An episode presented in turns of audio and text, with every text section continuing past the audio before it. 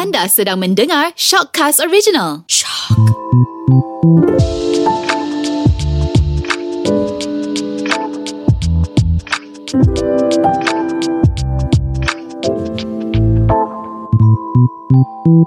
Hello everyone, Assalamualaikum. Ya, selamat datang ke Kata Millennials yang mana kita akan bincangkan isu-isu yang tengah on pasal millennials sekarang ni. And kalau previous-previous episode sebelum ni, Muna akan ada guest, uh, tetamu.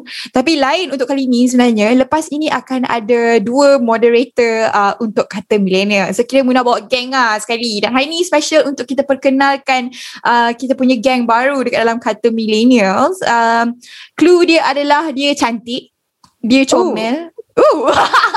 dia cantik, dia comel, dia glamorous. Ah, gitu. Pandai menari. Ah, dia cikgu menari saya lah kalau dekat era. Ah, geng era saya juga. Kita ada Isha Norshah. Hello.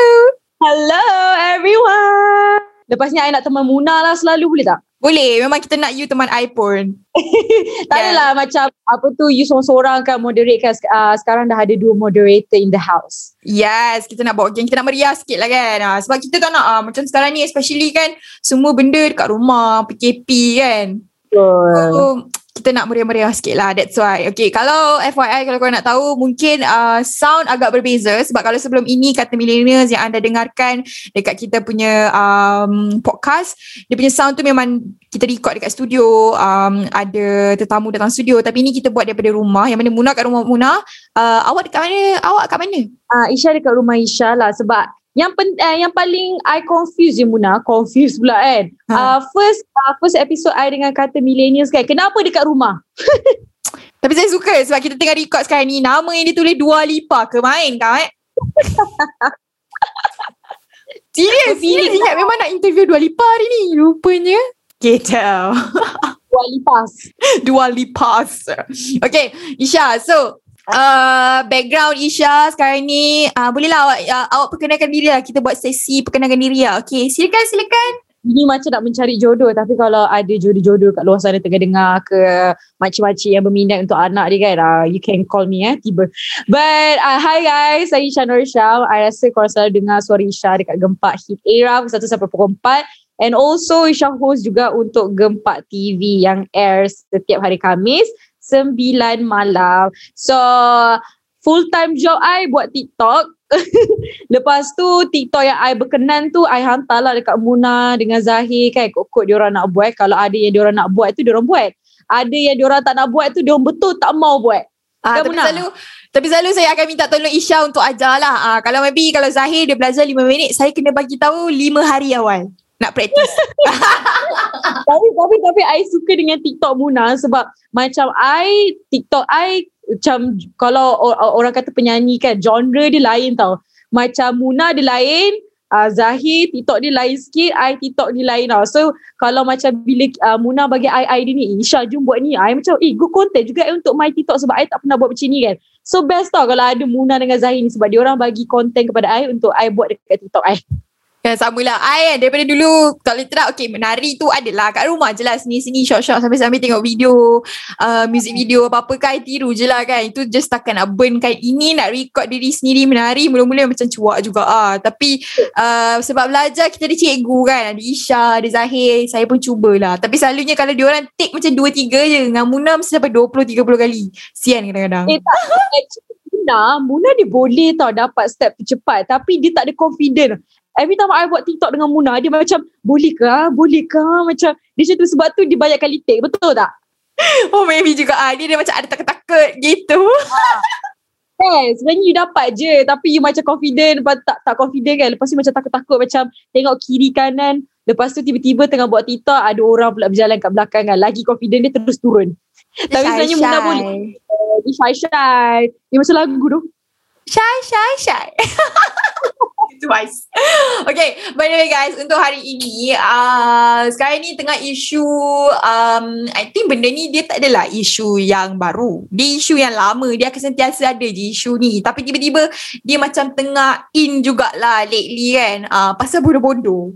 Perempuan kena jadi bodoh-bodoh. Awak rasa macam mana? Kita dua girl, girl talk untuk hari ni kat kata millennial ni awak rasa perempuan patut ke jadi bodoh-bodoh just untuk bagi lelaki suka dekat kita I bukan apalah. Hari tu I ada jadi moderator untuk Clubhouse. Time-time Ah. tu pula bos bagi topik ni. Memang ramai lah orang tak berkenan. Tapi uh, apa yang uh, I rasa macam isu ni dia macam dia bukan makin reda je dia makin hangat je sebab I think most of uh, uh, apa orang yang tengok video tu dia tak tengok actually video penuh tau. So macam hari tu actually I ada borak-borak dengan Radin dekat Clubhouse. I tak tahu if you dengar ke tak Radin kata mungkin uh, itu bahasa kiasan sebab orang tua-tua bahasa kiasan ni dalam dia tajam tau. So Hmm, maybe kita betul. sebagai listeners ni kita tak faham bahasa kiasan dia orang. So I pun macam okay lah mungkin bahasa kiasan. Lepas tu uh, ada salah satu guest uh, dalam clubhouse tu nama dia Azah. Azah cakap you dah tengok belum uh, full video? I cakap alamak tak tengok. Bila I tengok baru I faham kenapa dia marah. so bagi I topik ni agak berat. Bagi I macam-macam I sendiri I tak minat lah yang bodoh-bodoh tu. I independent. Ah tiba. Tiba Kenapa Apa Apa untuk yang mana Tak dapat tengok uh, Video penuh Daripada seorang profesor tu kan uh, Apa video penuh dia tu Conclusion dia macam mana Aish, I kalau uh, I kalau boleh nak cakap tapi I rasa better korang tengok lah. Dekat YouTube type je antara uh, cerita-cerita dan cinta. Korang kena tengok the whole vi- 45 minutes video baru korang faham konteks dia. Uh, uh, korang rasa uh, Prof uh, nak cakap uh, wanita tu bodoh-bodoh ataupun dia tersalah cakap, uh, korang, korang kena tengok 45 minutes lepas tu baru bagi tahu Isha dengan Muna apa yang korang rasa. I takut nak cakap. tahu tahu kita yang takut lah Tapi kan Actually kan benda ni bukannya Sebab uh, Apa Prof tu je yang highlight Actually benda ni always I think benda ni something yang banyak orang risaukan juga lah. Even lelaki pun risau, perempuan pun risau. Ada certain lelaki yang ma- mana rasa, oh perempuan pun kena jadi macam tu. Yang perempuan kena pun rasa kena jadi bodoh-bodoh untuk disukai lelaki. Tapi kita tengok daripada view perempuan sendiri lah. Macam Isha. Isha rasa, okay tolak tepi isu sekarang ni kan. Um, pasal uh, video tu. Kalau you sendiri, you nak tak jadi bodoh-bodoh untuk lelaki tu supaya suka you? Eh memang tak lah. tak, I, I, I tak boleh imagine sebab I, uh, my mum dia ibu tunggal and I macam tinggal dengan my mum daripada umur I 6 tahun. And I dekat situ I nampak my mum struggle sangat-sangat teruk. So I I think by high school I dah macam start macam tak macam tak minta my mum duit semua tu because I started working and then un- sampai until now lah. Uh, so I feel that untuk I jadi bodoh-bodoh untuk seorang lelaki memang tidak sebab I pernah ada dalam relationship yang macam dia tak boleh terima yang I lebih mampu daripada dia. Macam you faham tak Muna? Macam some some Mampu guys, dari segi apa tu? Macam dari segi duit ke? Dari segi kejaya ke? Dari segi mindset ke?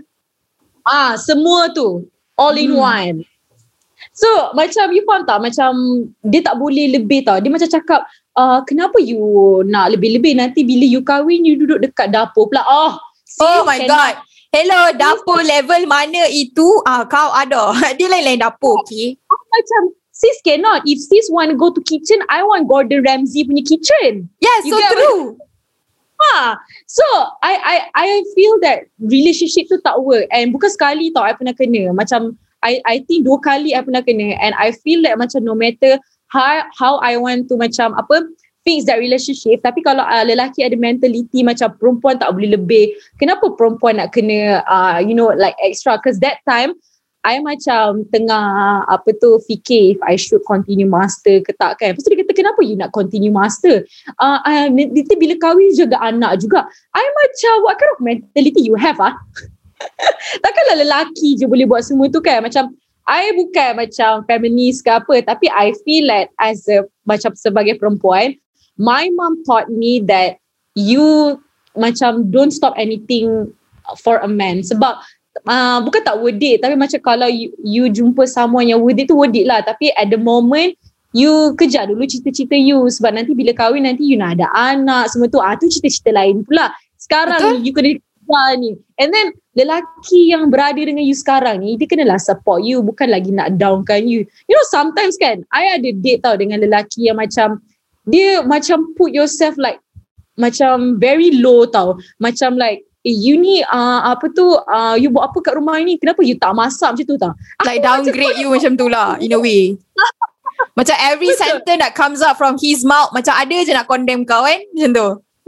and then Muna sometimes macam contoh lah macam langsir kan? Takkan you nak basuh sendiri betul tak? Mestilah you hantar laundry kan? And then you know, macam kenapa you ni malas ah? Kenapa you tak nak basuh sendiri? God. macam oh macam oh this ni takkan work tau kalau macam tu. So I feel that in our job macam lagi-lagi macam industri macam kita kan kita kena cari someone yang betul-betul faham kita cause Betul. sometimes kita tak ada masa betul tak Muna walaupun kita work from home kita banyak gila kerja Betul exactly. Actually work from home ni pun dia lagi macam lagi pack daripada selalu juga in a way kan. Ya, And uh, betul. bila you cakap pasal kita kena ada lelaki yang faham kita boleh support whatever that we wanted to do, I agree on that lah. Sebab satu kan, okay Muna pernah agak ah, ni cerita my experience. I I pernah dengan seorang lelaki yang actually tak support apa-apa I buat. Apa I buat ni dia akan macam condemn. Kenapa you nak kena pergi cakap depan orang ramai atas stage macam tu ah? Kenapa you nak kena kena uh, tunjukkan diri you macam expose diri you. You memang nak nak cari glamour je eh. Kenapa nak kena Ah. buat benda-benda macam ni eh? I mean dia tak faham yang kata kerja kita ni bukan nak pergi cari glamour tapi cuma kerja kita ni memang perlu ada dekat macam contohnya depan kamera, dekat depan mikrofon, kena more expose to the people tapi dia anggap benda ni macam kita nak pergi diri gedik tau. Aku tak boleh betul orang macam tu. Ya, yeah, sebab tu I cakap, I mean like tak kisahlah you kerja apa pun, you kena cari someone yang betul-betul faham you, faham kerja you. Kalau tak, memang takkan work.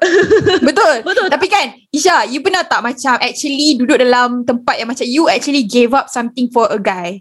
yeah, I I I uh, I think uh, my past relationship, I think there's a lot of thing I macam give up untuk dia tau macam oh uh, I don't uh, actually bila I join uh, Dewi Remaja uh, I tak pass pun eh I sampai uh, uh, apa final stage je So dia macam cakap dengan I, kenapa you nak join Dewi Remaja? You suka ke uh, apa tu popularity popularity macam tu? I cakap macam, I mean like I want to go, I want to, I want to try out. Tapi at the same time macam dia dia macam cakap that I macam tak worth it nak join Dewi Remaja. Macam you tergidi-gidi, terkinja-kinja nak join macam tu kan. But at the end of the day, I macam okay, you know what, maybe I should not join. Tapi I macam pergi juga.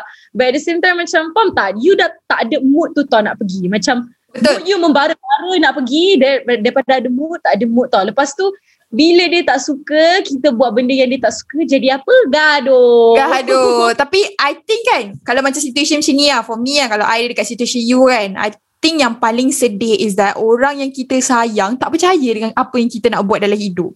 Tak support. Betul. Betul, tak? Yes, betul. And macam since I uh, duduk dengan my sister, dengan my mom daripada I umur 6 tahun kan. So everything, uh, macam everything pasal I is about my family tau. My mom first and then my sister come second. So bila I pergi mana-mana, I akan bawa my mom ataupun my sister lah kan. Because you want to have fun kan. For example, you pergi Singapore, Universal Studio, you mesti nak bawa adik you. Tapi uh, as a boyfriend you macam, uh, daripada kenapa you nak bawa uh, adik you eh? Faham tak Muna? Macam Faham. dia my family tapi macam dia tak suka I rapat sangat dengan my family tau. Lepas tu macam dia cakap kenapa uh, you nak rapat dengan family you nanti bila kahwin duduk dengan I macam tu eh. Nasib baik aku dah break dengan dia. Oh, nasib baik. Sekarang dah jumpa yang baru tak? Oops, I did it again. Ting, ting, ting, ting. Tapi kan, actually kan, bila you gave up something for somebody, uh, kalau benda tu, benda yang you really want, you akan regret lah. Sebab I ada experience tau buat macam tu for a guy.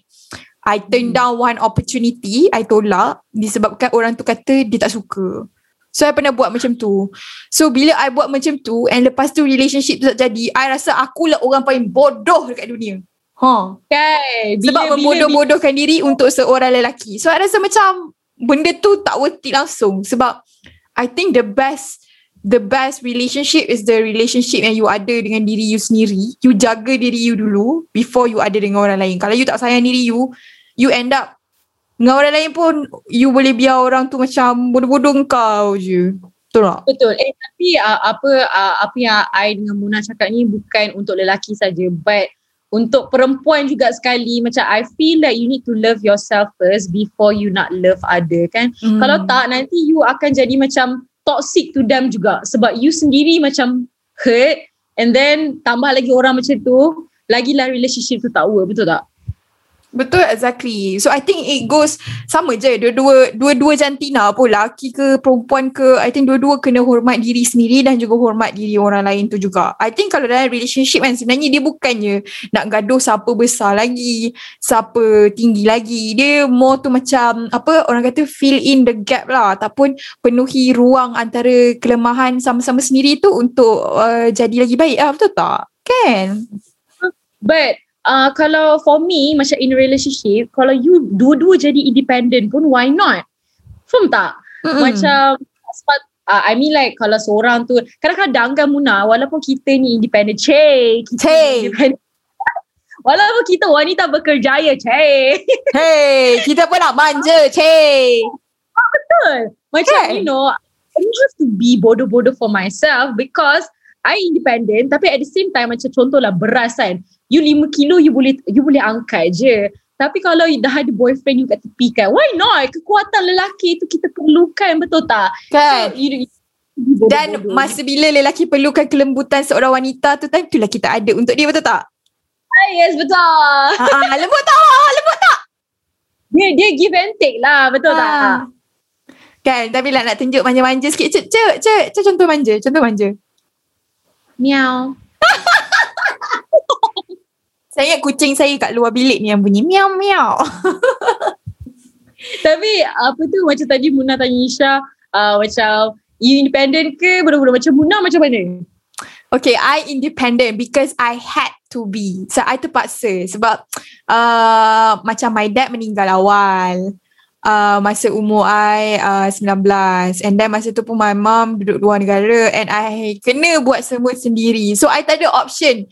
I memang kena jadi independent untuk survive. Of course kalau ada lelaki yang boleh datang macam uh, dalam hidup I, uh, of course I nak pun nak jadi macam bagi bagi ruang untuk dia lead I dalam the relationship kan. Tapi tak semestinya I kena jadi bodoh untuk untuk untuk jadi um, orang yang ikut dia. Faham tak? You, you faham tak maksud I?